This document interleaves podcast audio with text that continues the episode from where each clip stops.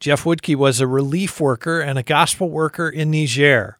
He knew in his line of work there were risks. I always told my friends, my wife, I said, look, if I'm taken hostage and they're going to bring the helicopters out, just tell them to hit the truck with a missile.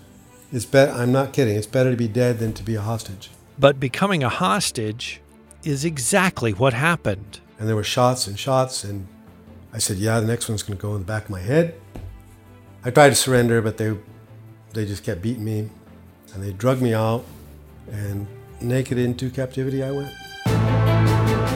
Jesus never promised his followers an easy path. In fact, he told his disciples that the world would hate them. He sent them out as sheep among wolves. Jesus' words came true in the life of the apostles, and they're still coming true today in the lives of his followers around the world. Join host Todd Nettleton as we hear their inspiring stories and learn how we can help. Right now on the Voice of the Martyrs Radio Network.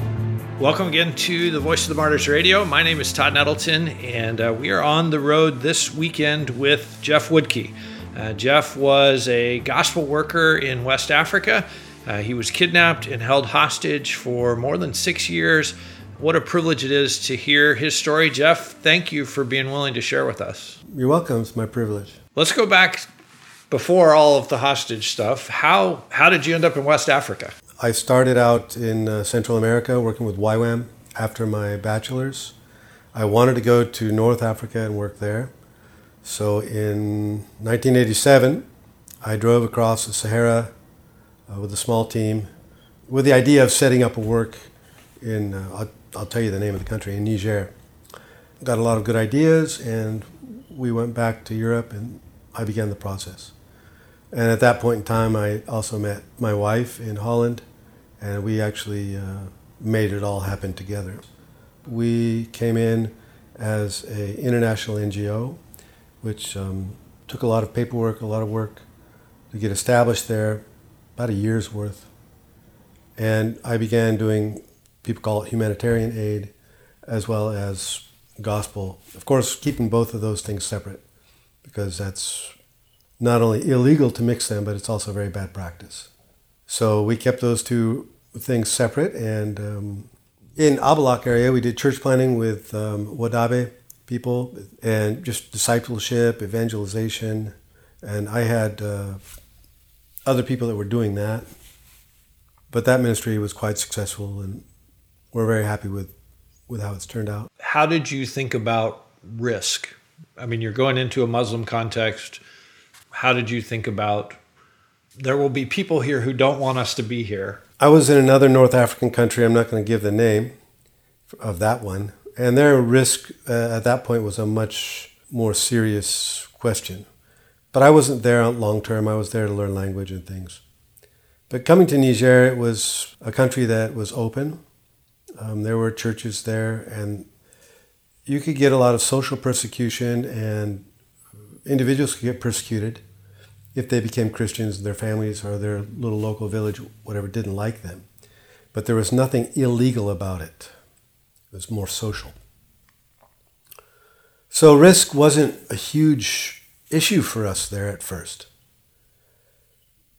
Eventually, the rise of Salafist Islam changed all of that. So, at some point, did you have to kind of rethink the level of risk? I mean, as you talk about more radical Islam coming in, more pressure, in your own mind, were you thinking this is getting more dangerous? Or was it like, hey, this is where we live, this is our life, and you just kind of went on? We started realizing, I'm not sure what year it was, it was maybe 2007, maybe 2008. There was a, a fashion show for West African mode, and uh, it was in Niger, and boy, there were riots and churches got burned. And at that point, we took a step back and said, "This is getting serious here. These there's people that have a problem," but we didn't really look at it in terms of terrorism. By the time 2016 came around, we'd already had to bug out from Abalak, which is the town I was working in, two or three times because of terrorist threats. They were coming. We knew they were coming. We wow. got word. So we left, sometimes on our own, sometimes with big escorts. and got out of there. And then we would wait till the we got it all clear and go back. We had all kinds of triggers and trip lines in place. But by the time I was taken, I was a busy guy. We were dealing with a very large grant from the British government. And, uh, you know, we were doing something with another funding organization from the US, putting on uh, pastoral rights workshops, land management workshops. I didn't have time to to think too much about security, although it was always on my mind mm-hmm. and my wife's mind. Every day when we spoke was like, okay, well, I'm here. I had armed guards every night. I couldn't go in the bush anymore. We thought, well, the French are now in Gao and elsewhere. They've got this terrorist thing under control. That was a mistake. Let's talk about the night that you were taken. Can you kind of walk me through what happened? And um, I came home from the last day of a wake. It was a friend of mine that passed away, and and I came home around eight o'clock. We'd had a flood uh, in our neighborhood, a big one. It had taken out all the walls around my my house. All, I had three of the walls rebuilt, but the wall to the I guess east was still not built, and it was open to the street. My night guard was there making tea and sitting next to him was uh, one of the Republican Guard soldiers that guarded me. He was there with his rifle next to him on a folding camping bed. And there was another guard in the back of the compound behind a tree. I could see his cell phone because he was talking on it. I sat down, said hello, and the Republican Guard looks up and he says, There's that vehicle again. And he reaches for his rifle and he never got his hand on it. I turned to look in the direction he was looking, and a rifle barrel came into my peripheral vision on the right side. You know, as, as dark as pitch black, with this orange flash coming out of the muzzle, and the flash suppressor on there. Uh, and that's still in my mind. It'll never go away. And I hit the ground, just I don't know how or why. I just hit face down. I hit the deck. Started hearing shots and people crying. Two people died that night, right then and there. And there were shots and shots, and I could hear them crying. I could hear them dying. And um, I said, Yeah, the next one's going to go in the back of my head. This is probably ISIS or somebody. And so I got up and ran, and they were on me, trying to grab me. They got hold of my long robe, and I just lifted my hands up over my head, and the robe came off and they had the robe, but they didn't have me, and I kept running, bare chested, and um, they were beating me with rifle butts to try and knock me down in my shoulders. One of the terrorists caught me in my Achilles with a rifle butt and destroyed most of it. Um, that knocked me right down, and then came to the back of my head. Didn't knock me out, but certainly took all the wind out of my sails. I tried to surrender, but they they just kept beating me and they drug me out on the ground by one arm, um, and they'd move their truck. See, th- those guys had actually come on a motorbike, which is why when the guard saw the truck, they were already on the ground coming into the, with their with their rifles level. It was too late. They just beat the stuffing out of me right in front of that truck and threw me in, and we took off. They stripped me completely naked, even took my wedding ring. Everything went out the window and naked into captivity I went. So it's very clear they came for you. They did not come for me they initially. Did not. They came for another group that was there from another country. And they were the target. They left the day before. And I thought about that a lot, and I was really glad that they weren't in captivity. I thought better me than them. And there were four of them. Uh, that would have been terrible the guy that took me, the snatch guy, who was a real piece of work, I've been informed he's no longer alive. That guy um, had been scouting me for a while. That's at least what he told me. So they took what they could get. You're listening to the Voice of the Martyrs Radio. We're talking this week with Jeffrey Woodke, who was held hostage for more than six years in West Africa. So, did you know who had you and you knew I had no clue who had me. Okay. I had no clue of anything, and obviously they weren't talking. If I opened my mouth, I got punched and beat. Till finally, I feigned like I was passed out, and they, that scared them. They thought they killed me, so they actually stopped, listened to my chest, gave me a drink of water, gave me um, a shirt to put on, so I wasn't sitting there naked. And but I was a bloody mess. The back of that car was just covered in blood, and I was covered in blood. And the brand new shirt they gave me ended up covered in blood, and I wasn't able to wash it for like a week or ten days. They weren't telling me anything. I, I learned that the group that held me initially was called Al Mourabitoun. At that point, the umbrella group, uh, which is an acronym, the Muslim and Islamic Defense League, basically. Okay. This group merged with them, but that particular group also split in two, and half became ISIS, and the other half stayed with Al Qaeda and formed JNIM. But I didn't know any of this till much later. Right. So they put you in the back of the truck and headed for Mali right away. Is that right? Or That's what they did. Okay. And the next day we rolled and rolled and rolled and rolled and rolled, and I didn't know how far we went. I lost track of time. And I was held um, for four months until I was transferred to Al Qaeda. I was held northeast of Timbuktu, kind of in the grasslands out there, and up on the plateau rise. And then they transferred me to Al Qaeda, and they took me into the, the dunes between Timbuktu and the Mauritanian border. And that was crazy. I what did what was that transfer like? Did, like, did you know now who had you and who was about to have you, or they never tell you anything? They just hand No, you off to a they don't different guy and anything at all. put you in a different truck, and off you go. Yep. They put me in a truck. They came to get me. Uh, the number two guy in Al Qaeda came, but I didn't know. Actually, the number one guy and the number two guy and their their video maker all came, like I think on the seventh day of my captivity, to to interrogate me. So I met all three of those guys, but they did not tell me the organization or anything. But I knew I'd been traded because we went an awful long way. We drove forever. And uh, the treatment, already the last two weeks that I was with the group that had snatched me, the treatment got really bad. And then when I when they gave me to Al Qaeda, that's when they started using chains. That very night.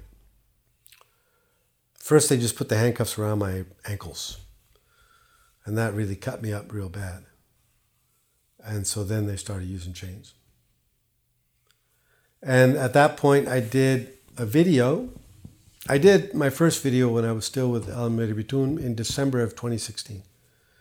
And that's when the ransom demands went out. It seems like, and again, I'm not a kidnapper, but we have Jeff. We're trying to get money for him. It seems like they would definitely want to keep you alive if they saw you as a paycheck, mm-hmm. and yet they were not treating you well at all.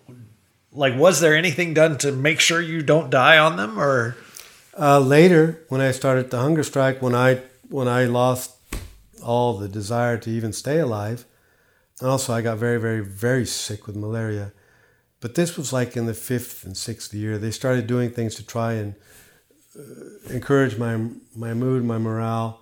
And there's a big disjunct between the leadership of that those organizations, because JNIM is an umbrella of four, and the people that actually get to guard you. that actually have the guns and are standing next to Yeah, you? a lot of those are just young people. I'm, I've had kids as young as 12 with their rifles pushing me around, and they think you're a kafir, you- you're a kafir, an animal, uh, imudar.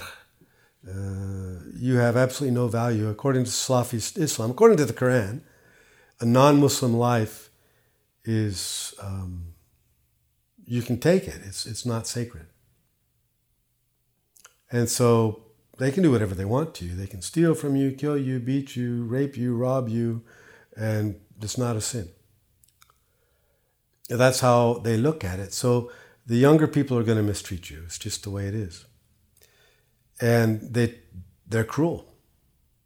And they're taught to be that way. These poor people, these kids, they don't have anything. You know, they're they're in the tent and they've got their animals. They take them to the well. They take them home. That's their life every day. They don't go to school. There's nothing for them. You know, north of the river in Mali, there's not even a single paved road, and that place has got to be two or three times the size of Texas. You know, it's huge. And there's not even a single paved road. People have been basically left to be on their own. And um, so along comes Jihadi John. He gives you a cell phone full of all kinds of propaganda videos and clips and music and indoctrinates you and gives you a rifle and gives you a training course and gives you a motorbike. And then you get paid when you get to do jobs like guarding me. And all of a sudden you've got status and you're somebody and uh, you get to be a thug for God. So the, the recruiting pool is vast. How soon after you got snatched, did they give you an opportunity to become a Muslim and get better treatment? Oh, I was I was preached at constantly, nonstop, in the truck that snatched me out of Abalak, and and you know if they came to talk to me, it was either to be extremely cruel and nasty, or if they were ever nice at all, behind the nicety was always the the hook of becoming a Muslim. And one of the reasons, one of the things they they wanted to do was break me. And so when I was given to Al Qaeda, the very first team, which is called Rabat, a guard team, it was out in the in the dunes down this the bottom of this this hollow between two very high sand dunes, and the bottom the sand is white like powdered sugar, and it was hot season. It was like 120 or more every day, and they built a box basically out of grass with a grass mat over the top of it and some grass they'd cut to put along the sides. I couldn't lay down, I couldn't stand up, and I could touch both sides with my hands not fully extended. And I was stuck in there, and I didn't know how for how long I was going to be in there. I was not allowed out except to go to the bathroom. I was not allowed to walk ever except to go to the bathroom. And at night, they would let me out onto a blanket and they would chain me up to jihadi music on their phones and they tighten the chains until I they were cut and if I complained they would smack me around and laugh. And I had no clue how long this was going to go on. Um, it went on for two months. And they tried to get me to become a Muslim. When they went to talk to me, they would that's what they would try and do. And it was always, well, we'll take the chains off if you convert. I mean, I dissociated, which is a psychological term for losing your head. It was a difficult two months, but I never converted. Was it ever a temptation? I mean, even just to say the words and it wasn't that was never an option for me. This is Todd Nettleton at the Voice of the Martyrs Radio. We're listening this week to a conversation I recorded on the road with Jeffrey Woodke, who was kidnapped and held hostage in West Africa for more than six years. How do you feel like the Lord helped you in those?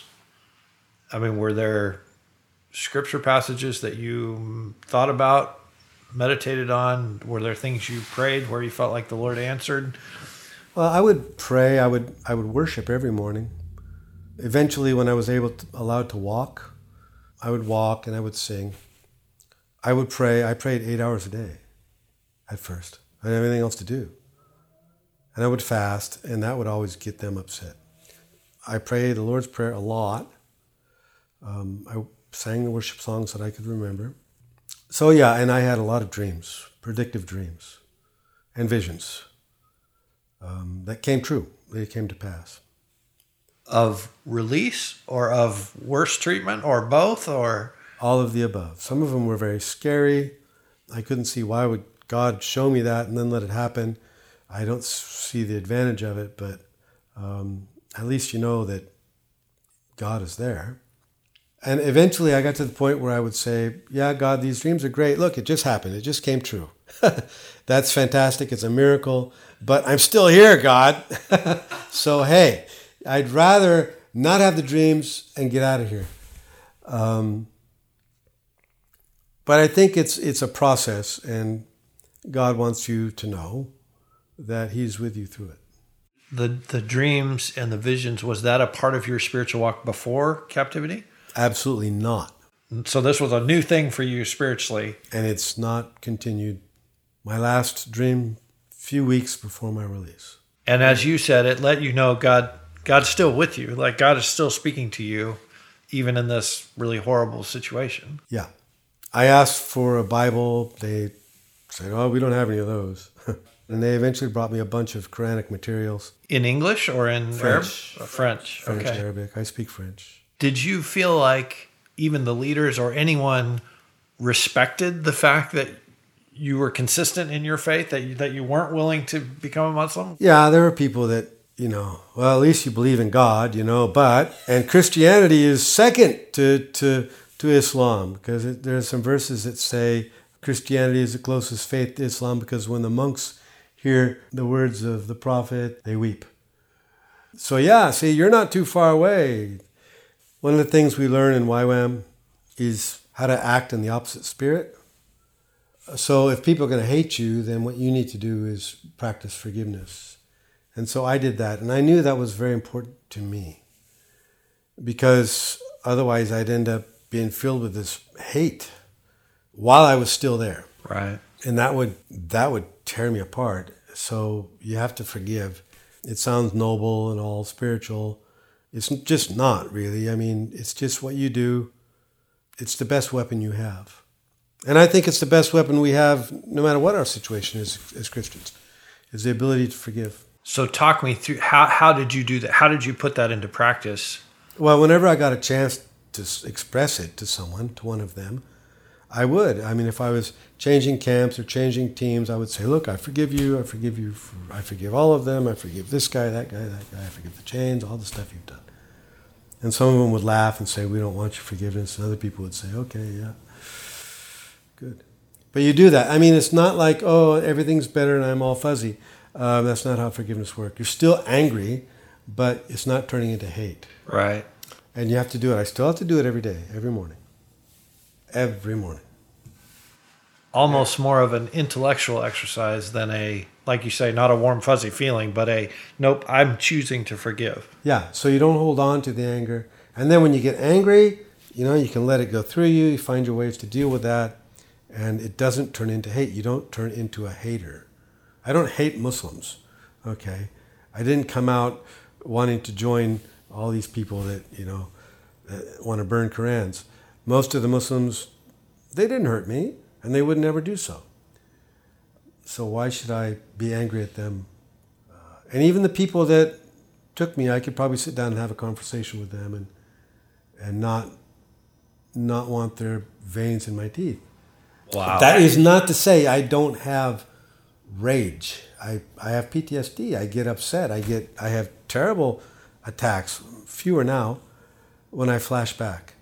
But it's not it's not a hatred. It's it's a, it's a stress response. It's a different thing.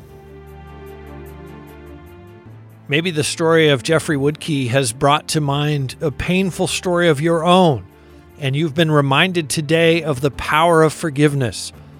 Would you do what Jeff does each day and say, I choose to forgive others the way Jesus has forgiven me? And like Jeff, maybe you're still struggling with the pain of what's been done to you. I want to encourage you to get with your pastor or a wise Christian mentor who can help you to heal and to practically walk out the steps of forgiveness. We pray that the stories you hear on Voice of the Martyrs Radio will help you lean on the Lord, help you learn to forgive and to love your enemies, even in the messiness of real life. Jeff's story helps us to do that. You'll find more stories like this one in the archives when you come to our website, vomradio.net. You can also read stories like this every month when you get the free Voice of the Martyrs magazine. Just visit vomradio.net. At the top of the page, click on Free Magazine. We would love to send that to you. As you can tell, Jeff Woodke's story is not over. We're going to pick up with part two of this conversation next week. I know you'll want to be part of that. Please be back right here on the Voice of the Martyrs Radio Network.